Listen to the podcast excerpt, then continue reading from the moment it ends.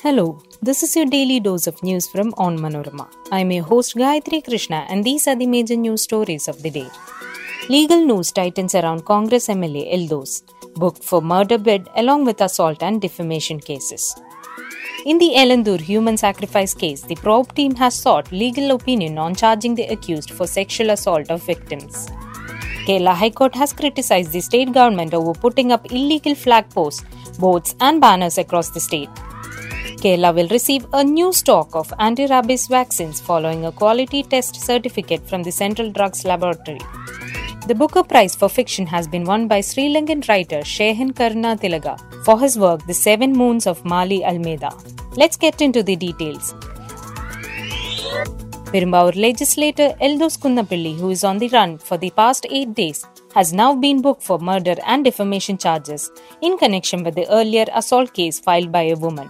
The development came following the woman's statement that Eldos tried to push her off a cliff during a quarrel. She has also accused Eldos of spreading fake news about her. Recently, rape charges were slapped against Eldos following the women's allegations. In the gruesome Elanthoor human sacrifice case, the Special Investigation Team has sought legal opinion on charging the accused for sexually assaulting the victims. The inclusion of the charge in the FIR will make the police case stronger. According to the police, the accused sexually assaulted two women before robbing their gold ornaments and pledging them for money. Meanwhile, the court had directed the cops to subject all three accused in the case to medical examinations every three days. The Kerala High Court has asked the state government to come clean on whether it wants resolution to the issue of putting up illegal flag posts, boards, and banners across the state. The court said that the boards and posts raised by the entities along the sidewalks were of danger to the traffic and pedestrians. During the hearing, amicus curiae Harish Vasudevan submitted that, despite repeated orders of the court, the situation regarding the illegal erection of flag posts and banners in several parts of Kalamassery and Aluva has not changed. The case has been posted again for October 19, Wednesday. Before we move on, here is a quick reminder to check out On Manorama's other podcast, Extra Time, Wacky News, and News Break. Extra Time discusses everything about football.